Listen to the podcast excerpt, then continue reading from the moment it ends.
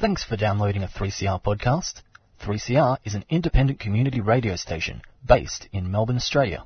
We need your financial support to keep going. Go to www.3cr.org.au for more information and to donate online. Now stay tuned for your 3CR podcast. And now that heart is beating fast, and that's the rhythm I can dance to. I'm mighty glad I've got a chance to. That one big heart that's beating fast. Tomorrow morning let it rain. Tomorrow morning let it pour. Tonight we're in the groove together. Ain't gonna worry about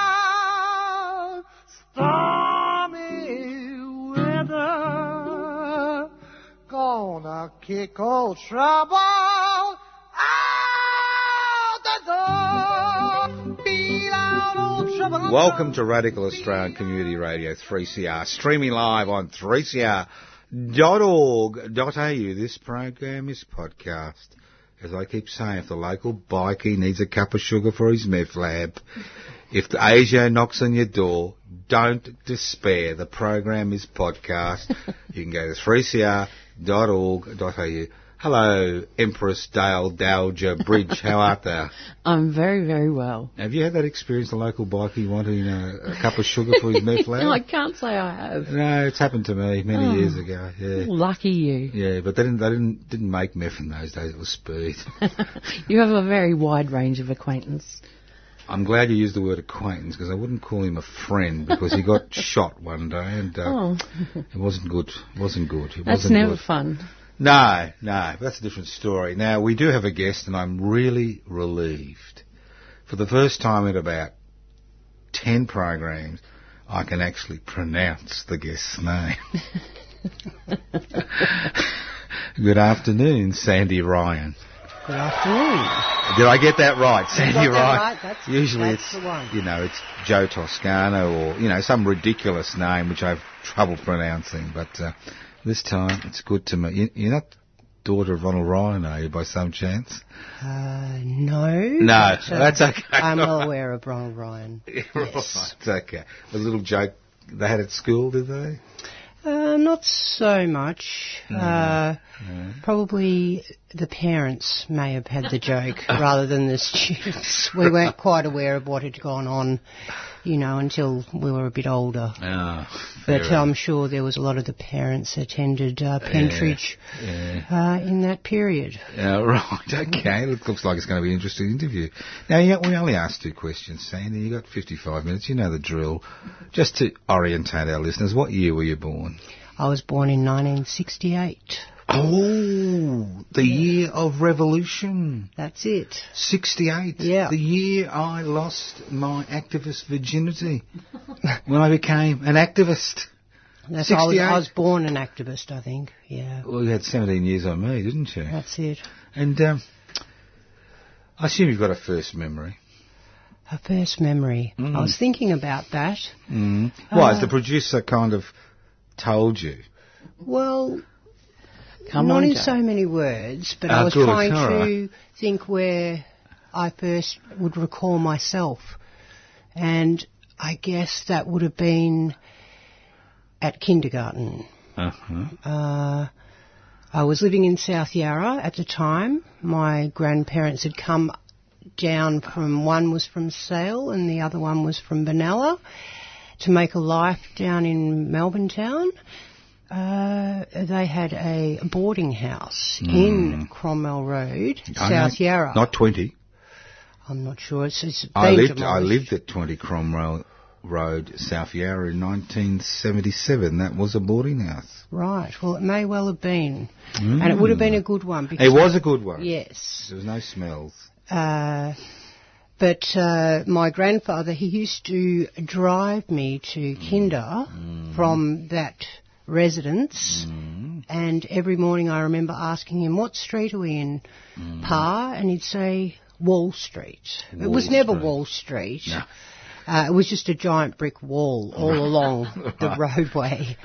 Wall Street. Yes. Yeah. And uh, I was fairly into Tchaikovsky at the time. You were? Yeah, I think that? I was. I think that And had to do me, with. How old were you? I was about four. Four. Okay. Yeah, all so right, I yeah, think that might have had something to do with some of the more eccentric residents of the house Right. that uh, may have influenced me. Could have been, I'll tell you who they were. They would have been World War II refugees.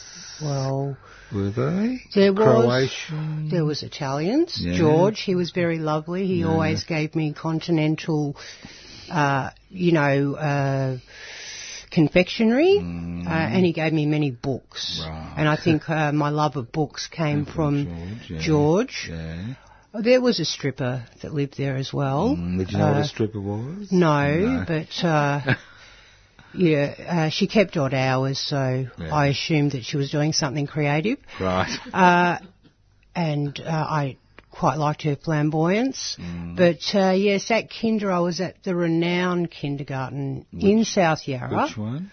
Renown Oh, Renown. In Renown Street, was it? in Wall Street. Wall Street. Well, that's yeah. where I thought I was Oh, yeah, I think going. you were in Renown Street. yeah. And uh, yes, it was. Uh, we were doing painting, Uh-huh. and uh, so we had a model, which was another Mm. student in the class or in the kinder, and uh, the teacher said, "I want you to paint the person next to you." So Mm. I got the paint and painted the person next to me, Mm. and I was removed from the class.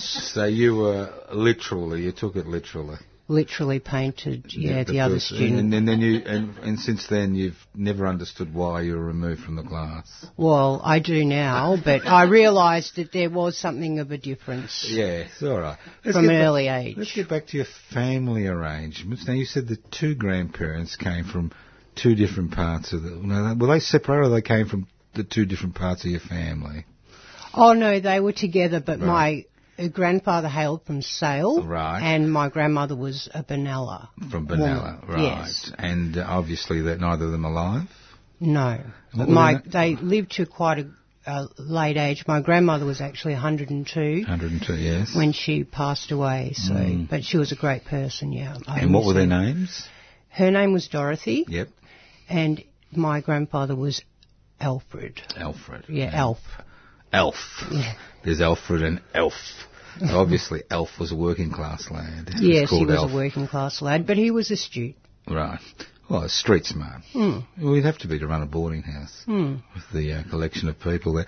So it's quite interesting because you actually grew up in a village. You had your own little village. They say it takes a child, it takes a village to to raise a child. Yeah, so maybe, yeah, I, I think you're right there, yes. Hmm. I, I mean, I was, we didn't stay there for a long time. Hmm. Uh, my parents uh, bought a house in North Springvale, so Hmm. from South Yarra to North Springvale. Uh, are your parents still alive? They are. Oh, well, we can't say anything naughty then. That's okay. So yeah, we, uh, yeah, so then I started uh, primary North school. Springvale. Well, it was actually on the border. It was like if you walked out the front door, you were in North Springvale, Yeah. and if you walked out the back door, you're in Mulgrave. So it was like, I think they call it the Spaghetti Junction down yeah, there. Yeah, it's kind of a twenty thousand dollar difference in housing prices, basically, depending on what your postcode is. Yes, So you're more like a hundred thousand these days. yes. So you're on the S- S- Springvale section. yeah, I was on the north. Yes, yes, I wasn't in the deep of Mulgrave, so I was. Uh, I, I wasn't learned in the ways of uh, the nicer parts of Mulgrave. Yeah, because Yeah. where would you have gone to primary school? I went to St John Vianney's primary school. So at that period, you'd have all the Vietnamese refugees coming. No, would that was Bit later, bit later Yeah. on. Uh, but we had, uh, I grew up in a very, very multicultural area. We had Polish people across the road, Yugoslavians, Mm. Italians, Irish, Scottish. A large cohort of those people were mainly European Catholic. at that stage. school educated, yes. So it was a Catholic school you went to. Yes. Did you learn anything Uh, in primary school? Yes, I was very fond of, I don't know, uh, probably the teachings of Jesus, I guess. I was a bit of a Right. Jesus freak, but also where we, our house was, backed onto the school and the church. Right.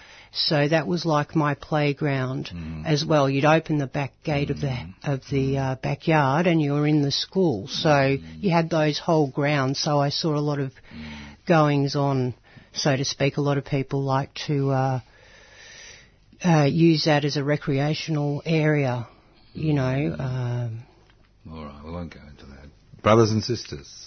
Yeah, I have one sister and Younger two brothers. I'm the eldest, You're so the eldest. Okay, so Yes. that's four kids in a small house, I assume. small weatherboard house. Yeah, Are you shared a room? I did with my sister. Mm. So, did you get anything out of primary school?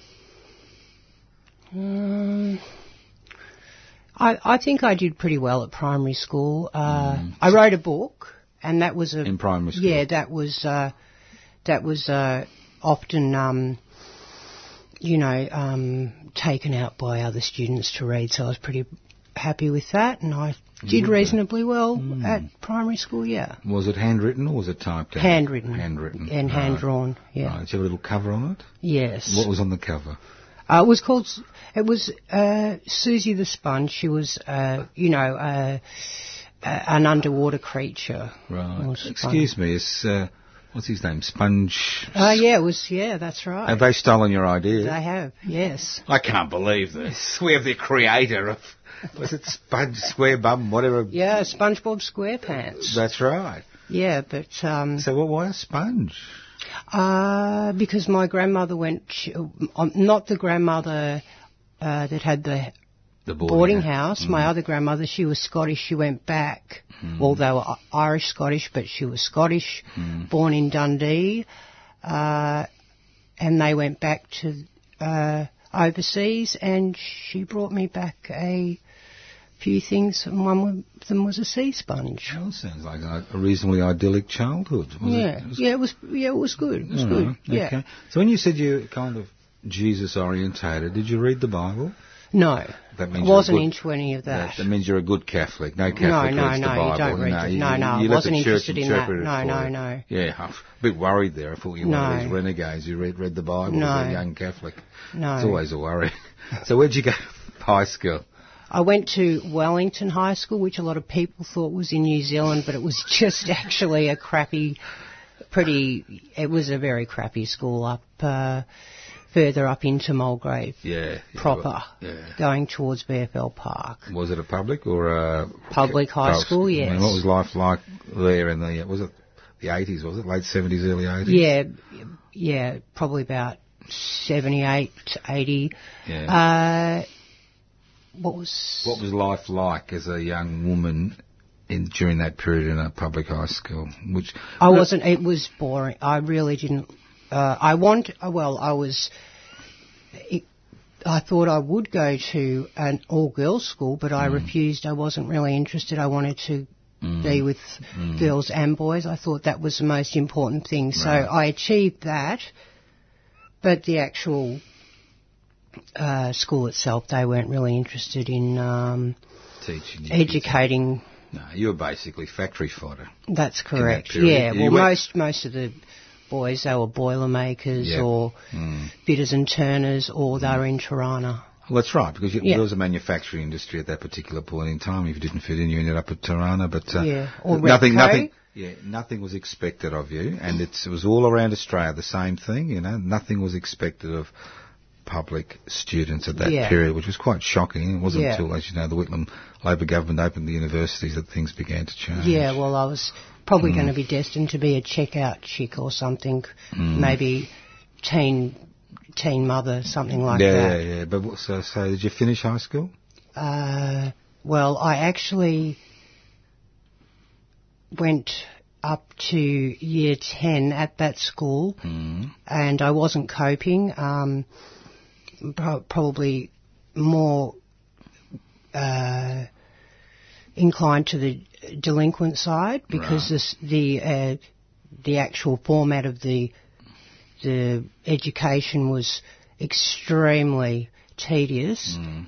um, and it wasn't conducive to any creative output. Mm. Uh, so I was feeling quite condemned. Um, came across some learning difficulties as a result of I don't know, various uh, situations and went uh, into an uh, experimental school for two years, Ah, three years. Troublemakers. That's right. So, Yeah, and it yeah. was mixed actually. It was uh, yeah. it was an experimental school that uh, was merging sort of delinquent students with. Uh, Yeah. uh, I I mean, in year 10, I transferred over. I was interested in the arts. They had a drama section, they had a television studio, they had a photography Yeah. uh, lab. Uh, also, the integration of disabled students. So I went to school with people that were blind, cerebral palsy, uh, it ran the gamut of uh, disability. So it was sort of conducive But to also a there were- delinquent. Um, But there were a lot, aspect. a lot of, not a lot, but there were a number of very good experimental schools of that phase because the deschooling, um, uh, the deschooling, deschooling ideology was big in that time, and uh, councils and governments were willing to put a little bit of money into these schools to get rid of the delinquents and put them in, you know, away so they wouldn't. Uh, you know, contaminate the rest of society. And when I spoke about factory fodder, it's not that I think that uh, that type of work is factory fodder work, but the thing is that was that a mentality that how Aussie kids were basically who went to a public high school were treated, even Roman Catholic schools. They weren't expected to go anywhere. It was only the private, you know, public schools that uh, were expected to go to university. Yeah. So, um, what did you get out of that? Three years. well, I failed the whole three years. How can you fail an experimental school? Well, You didn't turn up, did you? well, there was a little bit of that, but also um, probably uh, I lack the ability to uh, finish uh, finish work.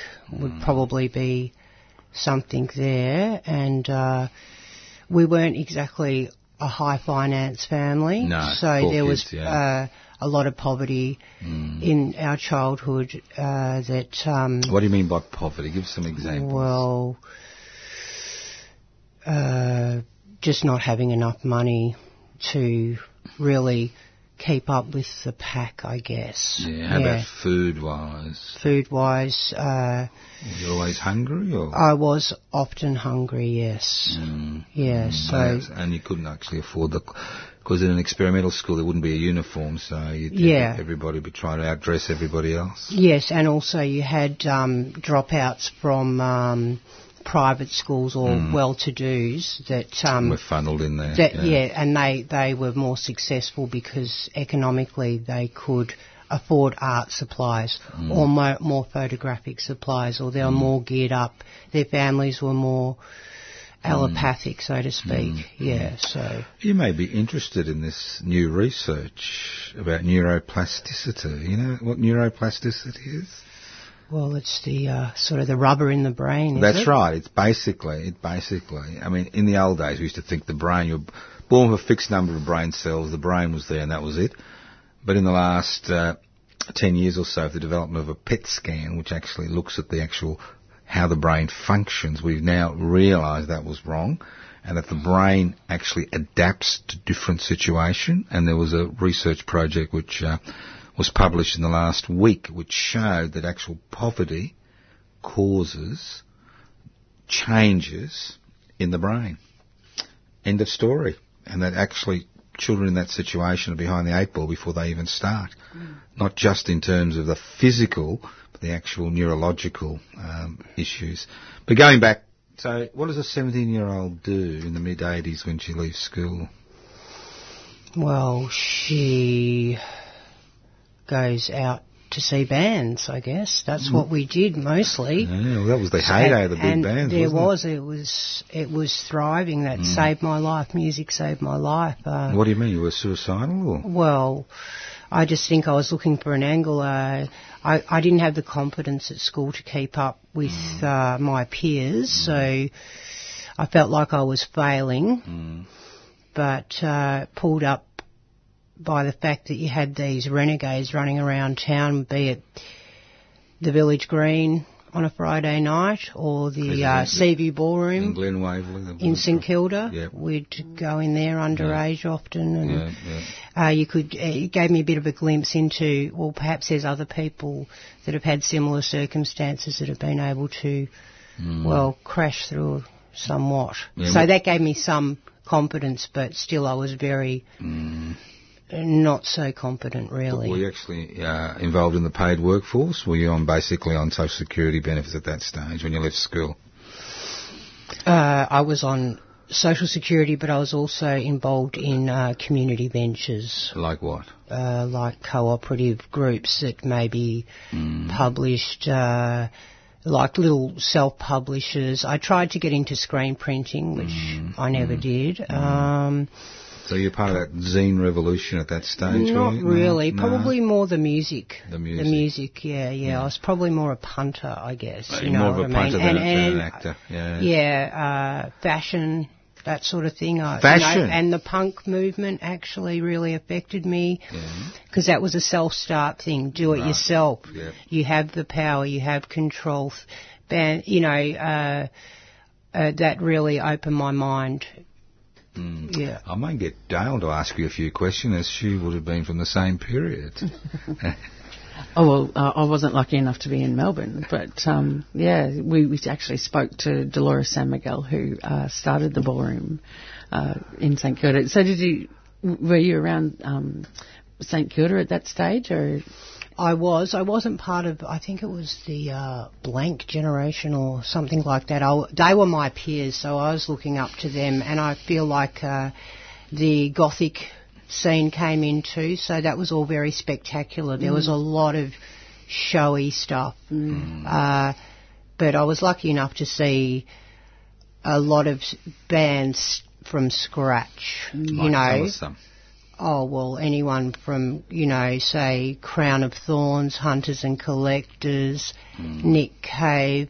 Uh, I saw the Violent Femmes come out here on their first tour. They were still buskers. yeah, wow, Uh, that was pretty impressive. Um, what a time! yeah, it was an amazing time, and just um, yeah, it was the I, I actually moved away. I wasn't living still in Mulgrave because actually, well, we were evicted from our house, and then we had to move off to another area. But the music still stayed with me. I just kept following the music and ended up uh, in St Kilda, and there was a pretty thriving sort of do-it-yourself uh, community, cooperative, punk arts crossover music scene. So I could snugly fit myself in there. I wasn't, you know, on top of anything, but I wasn't below anything. But hmm.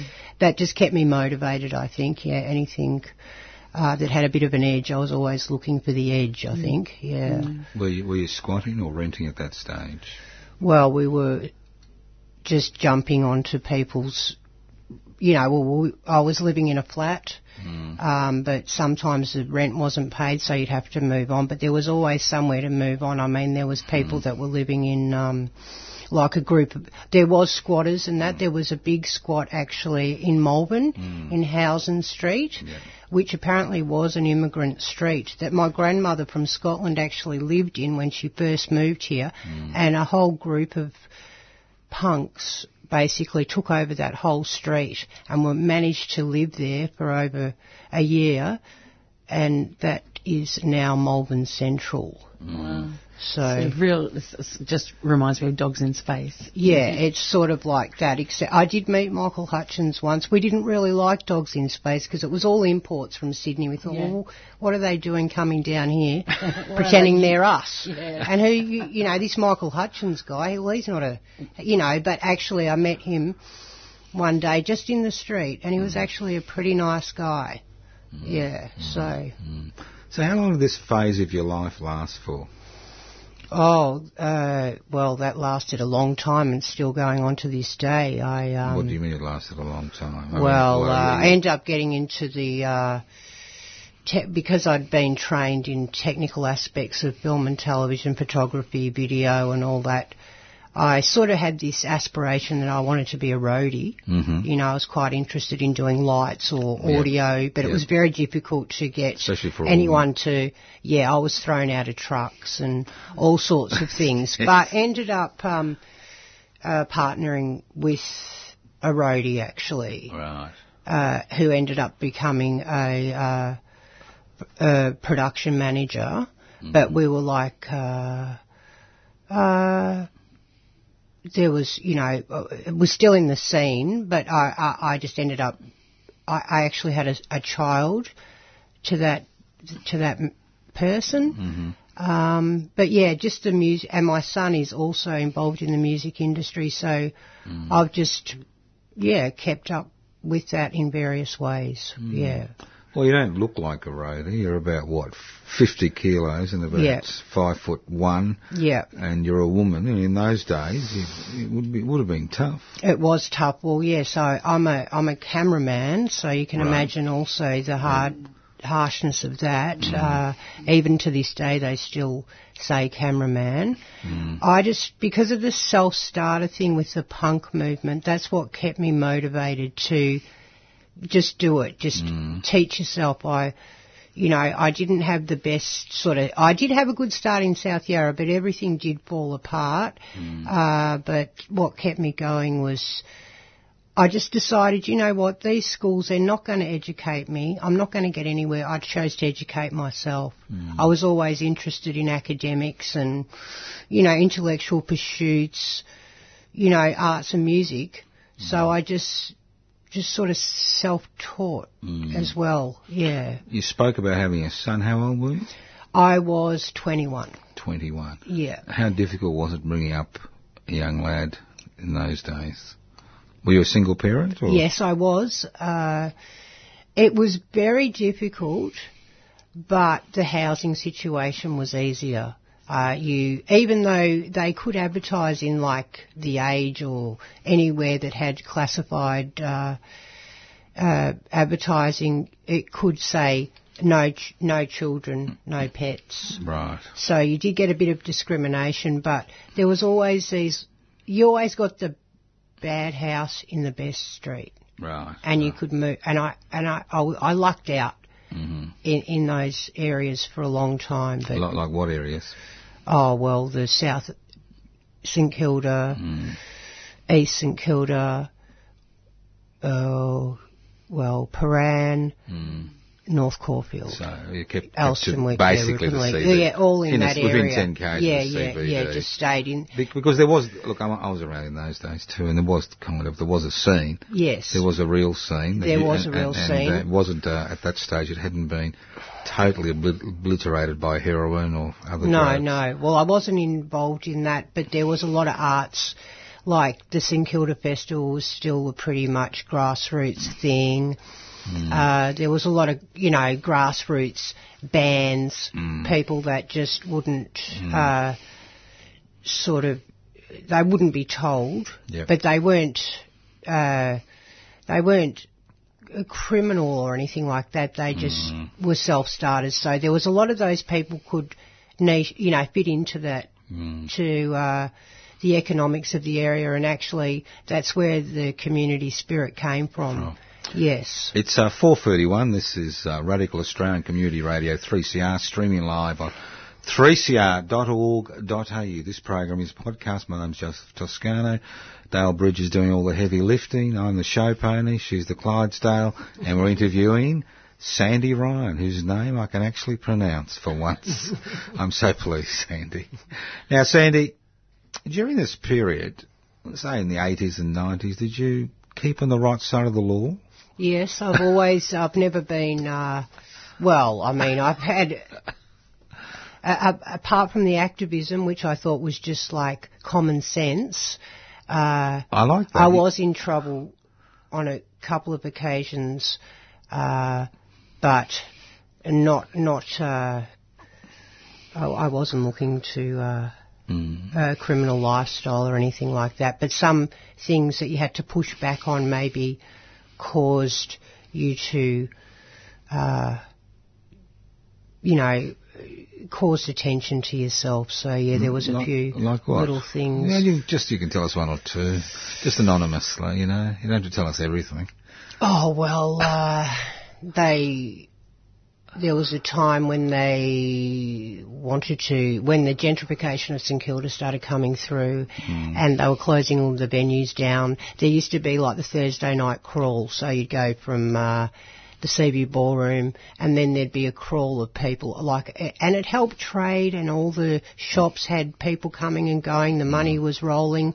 You get to the Prince of Wales and then that you know then you'd go home from there sort of thing so uh um uh, I've gone blank sorry No, I was just wondering if the you said you're Prince of Wales. You said I was just oh yes I was just fishing about your criminal. well people past. could see that there was you know like actually it was all pretty self-contained i mean Right. you had places over on this side of i mean there was a bit of a north-south rivalry what Mm. Yeah, side of the yeah, yarra yeah, you're on and that and we would venture over here to say go to the punters club or something like that that was acceptable but there was Right. definitely a rivalry there So, so what happened? What happened? You said you got involved well, in something. Oh well, that was uh, when they started to realise.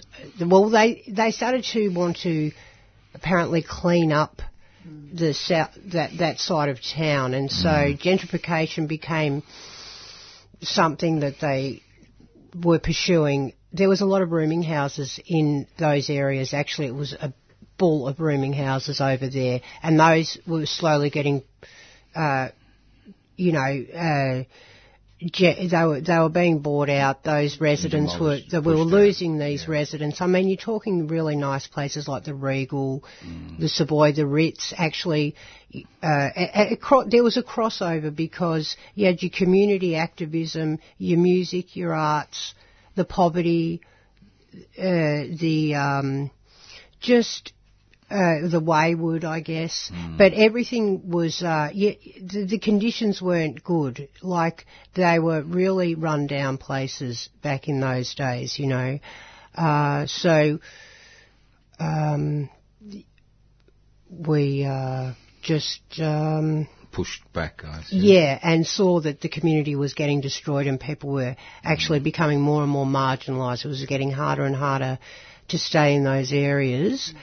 But at the same time, though, uh, you felt like uh, the opportunities in those communities were being uh, brought about by the people that were living in the communities, yet they wanted those people removed from those communities. So there was people with money coming in, they wanted to change it up, um, and that affected the arts and the music, and so there was a bit of a fight back. Yeah, Right, so. well, how did the was it a political fight back or a physical fight back or Well, it was a bit of both, I guess. Yeah, but um, in the end, we'll say there was one particular particular time when enough was enough. The Seaview Ballroom had been closed down, and then on the cards, the Prince of Wales.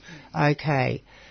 Um, what they were going to do is put cover bands in there. Oh, And for people, bands, you know, and we couldn't believe it. The, uh, uh, the 80s was full of cover bands. It was scary. Could you could you explain to our listeners what a cover band is? Because some people wouldn't know. Okay, a cover band is just like a band that um, covers another act's material. Like, so what would you have? Like a, uh, they're like impersonators, I guess. Yeah, yeah. so they, got, they haven't got any original ideas. that's right. But they can somehow draw crowds, and lots of people Well, drink lots of alcohol. Yeah, so and, yeah, it's cheaper. Yeah. It's very real thing. mainstream, isn't it? Very, That's right. Yeah, Yeah. very mainstream music that they cover, stuff that you'd hear on on commercial networks. Well, That's right. Well, I was driving past the Veneto Club yesterday in Bulleen, and you'd be surprised to see even the Veneto Club is having an ABBA cover band. right, right.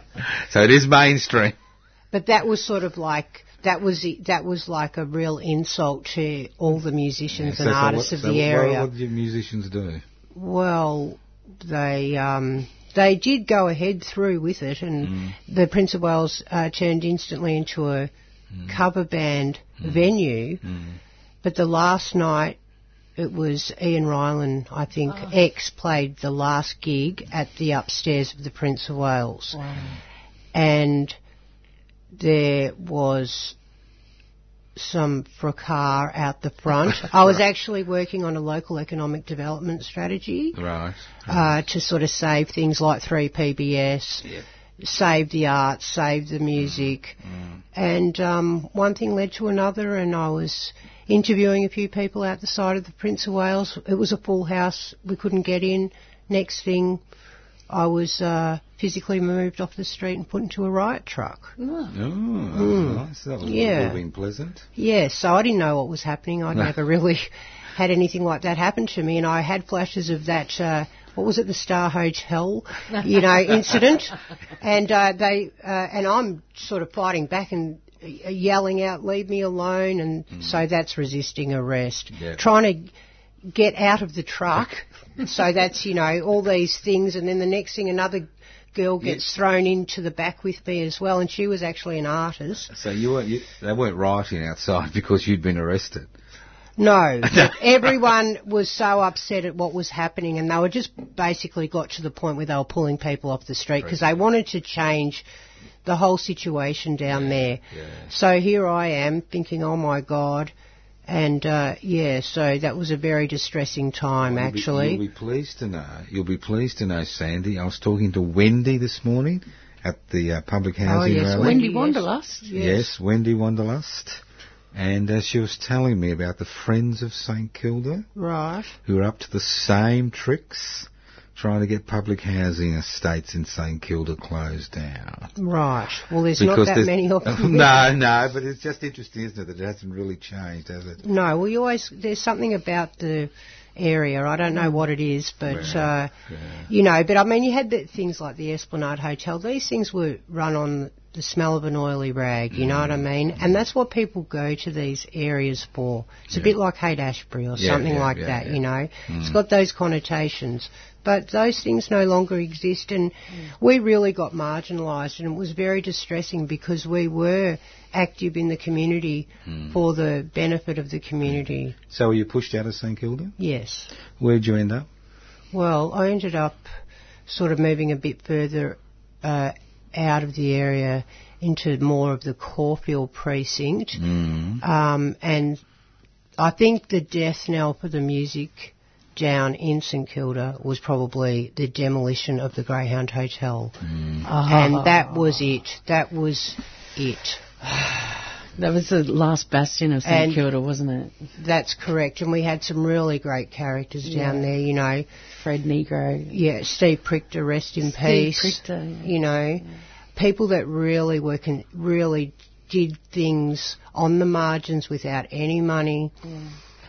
You know, Yeah. But, but, but, but, but you community-minded people. Aren't you, aren't you excited that the Esplanade's been renovated? No, well, that's enough of that. l- well, well, when I saw, you know, a tree growing out of the bay window, I was a bit concerned, and God bless Alfred Felton, if anyone knows about Alfred Felton, and at least they're doing a tour about uh, Alfred What, what what tour are they doing? Oh, they're just saying about how he used to live there and Okay. all that sort of thing, and that He was a gentleman. yes, He was a gentleman's gentleman. Very rich man, wasn't he? he was And a he- very rich man. He was a bachelor actually. When his Yeah. funeral, his funeral, they picked him up from the Esplanade and. You know what I mean? Like it was a Yeah. big deal, but he, he is still, we're still living off his philanthropic trusts, and he was also great friends with the Grimwades, who we are still living off their philanthropic trusts. And if you go to the St Kilda Cemetery, Mm. on the Alma Road entrance side, side by side, the graves of Felton and Grimwade Right. together. And then you got people like Thomas Bent and that that's right over Oh, the other yeah. side. Bent by name and bent by nature. That's the Premier correct. of Victoria. That's right? correct. Yeah. Now, going back, is this the same Felton that gave the Felton bequest to- That's to, correct. the Victoria National Gallery? That's the one. And Mm. I mean, he had art sprawling out of his uh, his was- room at the Esplanade He, Hotel. he, wa- he was a pharmacist, was he, or He was an industri- he did glass ICI. ICR? yes, and yeah. actually, there's a plaque on the Esplanade Hotel. I think that. Uh, I I think that ICI paid for. You know, it's just a tiny little thing, but Yeah, uh, yeah. really, these people, you know, to this day, are still significant uh, in the cultural aspect of because they're still contributing. Melbourne. Yes. Now, going back to your life, um, when did things take a, a turn for the worse? things took a turn for the worst. I moved up to. Well, one thing led to another. I mean, as I said, we were living on the margins anyway in these um, areas, like a lot of people are, and uh, taking second best. And don't complain because the landlord will kick you out and la la la. Uh, rents have gone up. Uh, uh, and uh, moved up to the peninsula, Mornington Peninsula. How long ago was that? Uh, that was uh, 10 years ago. Right. And unfortunately lost our house and all our assets to the banks. Ah. And I was made immediately homeless. Uh, Well, you know, it's interesting that uh, people who are claiming against the banks, it only can go back 10 years, Right. no longer, no further, which is interesting. They actually made that cut-off point. Uh, but so, you basically found yourself on the street. Yes, instantly. Was your son still with you at that stage? No. Right. Well, he's an adult. Yeah, so- but I'm just. Yeah. Yeah, no, no, but he, I mean, it did affect the whole family. Yeah. uh, I sort of was trying to, you know, I, it was like, uh, or Happy Gilmore trying to save the house ended up anger management, if you know what I mean. Like, Right, you know, uh, it was your problem, not theirs. well, I got scapegoated and, uh, just so that, uh, you know, uh, monies could be paid back that were, uh, given rather frivolously, and I'm sure there's other families in this situation. And I just thought I'd be able to. Um, I just followed all the protocol, all the uh, information to. Uh, so you thought there was a legal remedy. yeah. Uh, but that, uh, no, I've just been stuck on the Victorian Housing Registry for three years. Now let's go back 10 years, right? So you found yourself homeless. Yes, but this was, I was homeless only in the last, since August 2017. Now let's let's go let's go back let's go Okay. back. So what happened between 10 years ago and August 2017? Okay, well, Uh, were we in a paid workforce? Were we relying on uh, Newstart or? well, we- because I had to leave, I was actually working in audiovisual. Um, so I was doing camera operating, follow spot operating. so you're looking after yourself. You're paying yeah, your own yeah, bills, yeah, right? yeah. And uh, yeah, since uh, losing housing, I haven't really been able to. And uh, go, going back to that Yeah. period because that's a seven-year period. okay. So so during those seven years, you were Yeah. basically making do, were you? Yeah, yeah. Well, you're paying your rent and Yes, yes, and, and things were reasonable. Yeah, you- You're getting enough work. yes, yeah. All right. So so what tipped you in August 2017? Well, pressure was put on my mother to pay back.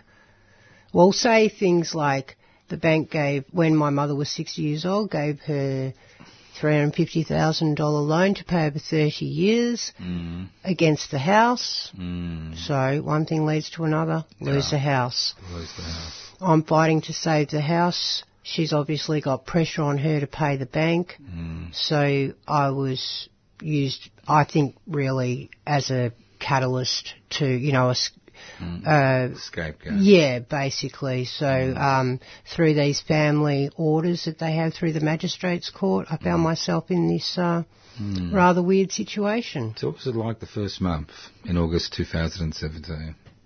Well, I had heard that the uh, Salvation Army had opened a uh, homeless shelter in the city. Mm. So when I was put on the street without warning, with just uh, basically just uh, hardly any, you know, I didn't have enough stuff. They said if you don't leave the house now, you know, you'll be arrested. be arrested. And there was, uh, they were short staffed. No one spoke to me. I went to get help. Uh, presented at uh, where I was supposed to present uh, ID. I said, well, I didn't quite collect everything. They said, I'm sorry, I can't help you. I thought, oh, there was, I'd heard of homeless people sleeping at the beach, so I had to look around. I couldn't see anyone. I was absolutely terrified. It was raining, so I just jumped on a bus and came to town. Mm-hmm. And that's where it really opened my eyes about uh, the homeless situation. But I was aware of the homeless situation prior to me being homeless, and I was actually quite concerned. And then all of a sudden, I became. You, you never Part of the expected in your wildest dreams to be homeless? Well, I expected that perhaps. Uh, well, I always knew pay your rent on time. You know, I always knew all those things because I'd always lived on the margins, but I'd never expected to be fully homeless like this. So here you are, 49. Yeah. 49, no Yeah. savings, No. working part time, Yeah. Um, and you find yourself on the streets. So I assume everybody came, 49 year old woman, homeless on the streets, everybody rushed over to help you, did they? Government agencies and, uh, excuse me, Dale, I can hear you laughing there, but obviously because you're a 49 year old woman, they'd all rush over to assist you. Is this correct? Uh, incorrect. Another homeless woman rushed over and helped me. Right. And said, whatever you do, don't go to the shelter. Right. I went, right, okay. And then I was, realised, I, she told me where it was. Yeah. And that, that particular woman actually is, you know, still in a very difficult situation. And she is a real survivor.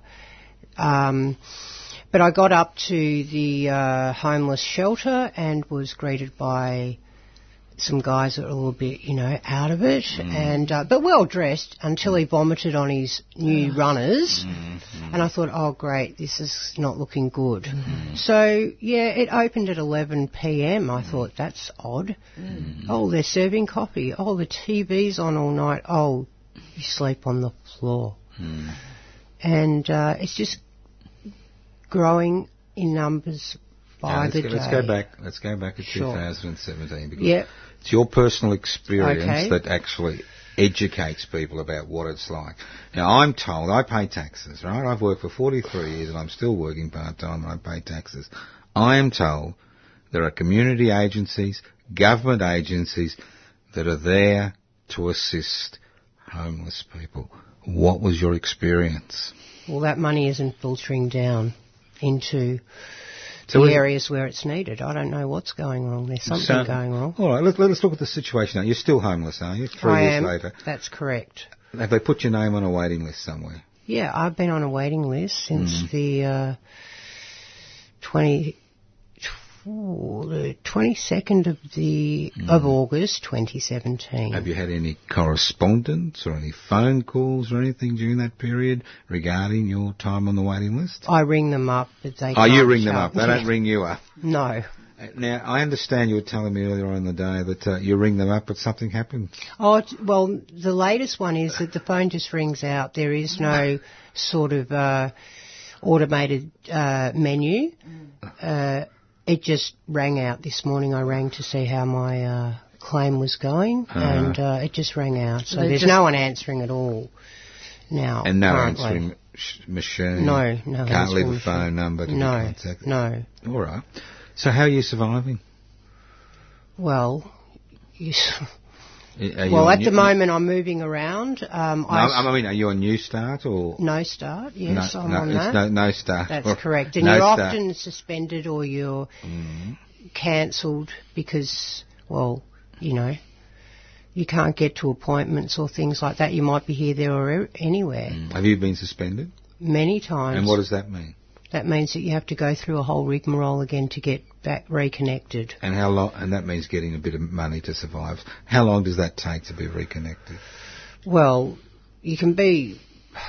It's it's the rigmarole of being reconnected. Um, some people just can't make appointments. I think they just fall by the wayside. No, but does it take a week to get? Oh yeah, well it can, it can Two take weeks, yeah, and you can be penalised. And also they say you are not in an extreme circumstance. Although you're homeless. That's correct. Yeah, it's like a quadriplegic patient of mine who was denied a disability support pension because, although he's a quadriplegic for 25 years, Yes. because he could be rehabilitated. Of course. Yeah. Yeah, so Let's go back to these agencies because Yeah. we're told every day, every day I see some smarmy little scumbag dressed in a suit or a collar telling me on television or the net or radio, YouTube, that we are doing everything possible for the homeless.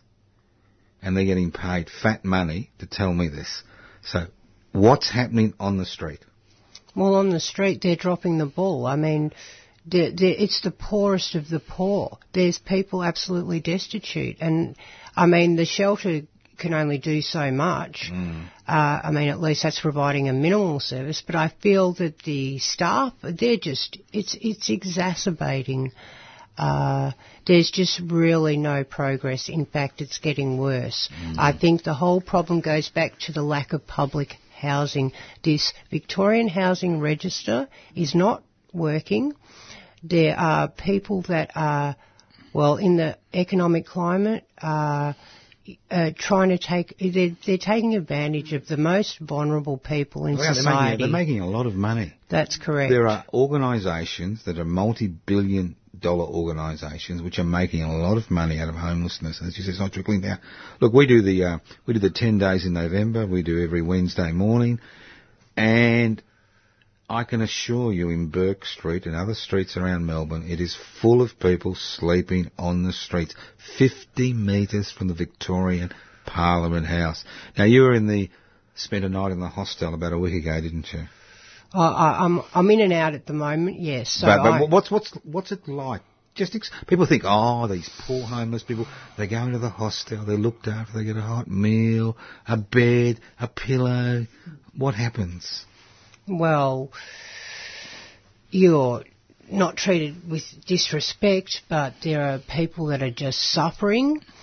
Um, How do you mean by suffering? What what's suffering? Well, they just don't have the uh, ability to um, maintain any humanity. Uh, what happens, a lot of these people, through no fault of their own mostly, and I must say that most homeless are not criminal. They're people that are trying to avoid criminal behaviour, and so they're actually putting themselves way out there on the line to do the right thing, to wait in line, and they're waiting in line for nothing. Uh, you might as well you know, become a criminal because at least you have something. So really, uh, I think a bit of respect for these people wouldn't go astray. They're sleeping on some people. I mean, I will, I presented the other day, and I'm I'm I'm like a veteran. You know, I've got a I've got a mattress with a pump and uh, a sleeping bag. I had a gentleman next to me because basically what happens is you walk in there and you doss you doss on the floor. Uh, It's a concrete floor. Uh, there's people coming and going. Uh, some people have just got cardboard. They don't have any bedding at all. I felt so So, that, so nothing, no bedding is provided for no anybody. bedding is provided. And what happens no. to people's stuff? Because if you're homeless, you've got stuff you're carrying with Well, you. that's right. Well, they have to carry their stuff with them. So there's no lockers. Well, there is a couple of lockers now at Mm. the uh, at uh, Bourke Street, Mm. but I would say that uh, there's more demand than yeah. And I assume, and I assume you've got wonderful showers and toileting. well, the showers are out of order. How many showers are there? There's four, I think, but there's something wrong with the drainage of the showers because they've just put those And how many in. people would be in the hostel every night? I you reckon, well, the, the numbers are increasing. I Mm. think, you know, you can see up to 250 people. That's just in one big room, is it? Oh, there's two rooms, Yep. But I'd say, yeah. And people are getting in there earlier just to get a spot. Because Like- there's, there's, if you look down the alleyways, they're full of people. Yeah, because you can't get a spot. It's very Yeah. hard to. And you don't Right. know. You, you're sleeping head to head with complete strangers. No. So you don't know. And there's no separation. A- And I assume there's wonderful people coming in the morning and taking down your name and offering you accommodation or putting you on. No, it's 6 a.m. They wake you up and off you go. That's it. And they reopen for some breakfast, I think, later in the day. You just make But- your own way. So you may go to a park. So you'll sit in a park. Uh, But then the rangers will spot you. So the rangers. Yeah, well, the- I thought there were dog rangers. We've got human rangers now as well. Well, that's right. rangers. So you're always under. You, you feel like you're uh, being, you know. Look, they won't. You're homeless. They won't give you housing, and you can't be homeless. So it's impossible All situation. right, you've got two minutes to go. Tell us what you would do to address this situation. Well, I just take, I just uh, put it back into government hands and build more public housing and just keep that um, economy going. That's what people want and that's what people need. And uh, I just don't think it should be in the private sector because it's just not working. And I just think they're not being held to account. You can't hold private institutions accountable for the welfare of human beings That is a government responsibility. That's why we vote people in to protect us from things like that. So you like think that. this move by the Labor government, Victorian Labor government, to privatise what's left of the public housing sector is wrong? It is totally wrong. It won't solve the problem of It will homelessness. not. It's making it worse. making it worse. Yes, because you've got the mix, Mm. people trying to get in. Just leave it in government hands. Build or retain the public housing. Let people get on with their lives. Mm. Well, I know people that have been on the waiting list for 25 years, Well, that's right. especially if you're male. Exactly. Mm. And the males are not getting a good good deal either. No. They're taking the worst of the worst housing. In fact, a lot of these operators will not take women. They won't take women. No. No. Because I have noticed the increasing number of women in this situation. That's right. And Well, middle-aged women, not, not you know, middle-aged Women over 50, Yeah. uh, the highest rising um, homeless Yeah, sector. because they've lost their sexual attractiveness and, uh, Well, you know. I don't know about that. but I mean generally. no, yeah, no. I, as a younger it- woman. No, no. It's just, uh, you know, why are women on the street? Yeah, yeah, exactly. They're not supposed to be there, so. No, exactly. But we are, and we're out there in numbers. So, um, and growing. God help Victoria. All right. Well, God won't help Victoria. Well- Victorians will help Victoria. Well, that's correct. That's correct. And we have seen this before. In Mm. the 1800s, it's just the same thing over again. Yeah. You know, so uh, we just need to uh, get back to uh, the grassroots, you know, what we know, what we can do. Mm. Just keep public housing in public hands, you know, and the rest of it will sort itself out. Well, thank you, Sandy Ryan, for coming in and Well, thanks for sharing having your me. life. Thanks, th- Dale. thank you for sharing your life with our listeners, and hopefully they'll give them a little bit of insight into this homeless crisis, which we, with this engineered, government engineered homeless crisis, which we are now facing. We shouldn't have one homeless person in Victoria. Thank you very Correct. much. Thank you. Thank you, Dale.